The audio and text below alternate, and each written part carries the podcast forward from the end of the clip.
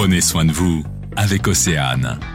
L'aromathérapie, c'est le sujet que nous avons choisi d'aborder avec notre invitée aujourd'hui, Marie-Hélène Kéméré. Bonjour.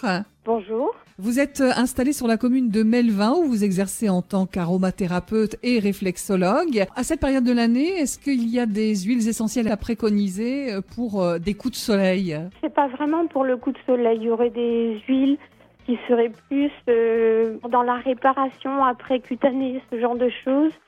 Euh, par contre, euh, c'est surtout qu'il y a une famille chimique, hein, les coumarines, qu'il faut surtout pas utiliser en journée au soleil parce que en fait ça peut vous laisser des taches comme des taches de vieillesse sauf que c'est irréversible il y a des huiles essentielles qu'il faut surtout pas utiliser si on si on se met après au soleil hein. ne serait-ce que manger dehors hein. c'est déjà trop tard et manger dehors ça me fait rebondir aussi. On s'y croit on ferme les yeux euh, barbecue dehors le soir.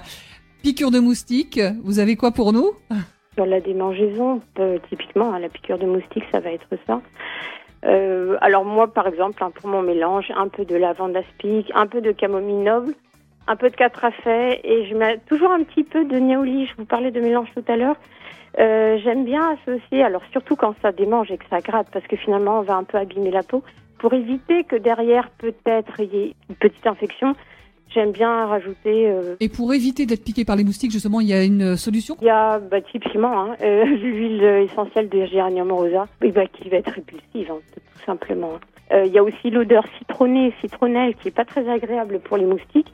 Et encore une fois, si jamais on devait quand même être amené à se faire piquer, dans mon mélange, je mets de l'eucalyptus citronné et du géranium rosa. Évidemment, on peut proposer des recettes, mais on peut pas forcément euh, appliquer comme ça une recette euh, générique. Ça peut dépendre des peaux. Merci en tout cas d'être venue sur Océane aujourd'hui pour nous apporter tous ces conseils autour de l'aromathérapie, Marie-Hélène Kéméré. Merci à vous. Pour en savoir plus, rendez-vous sur oceanfm.com.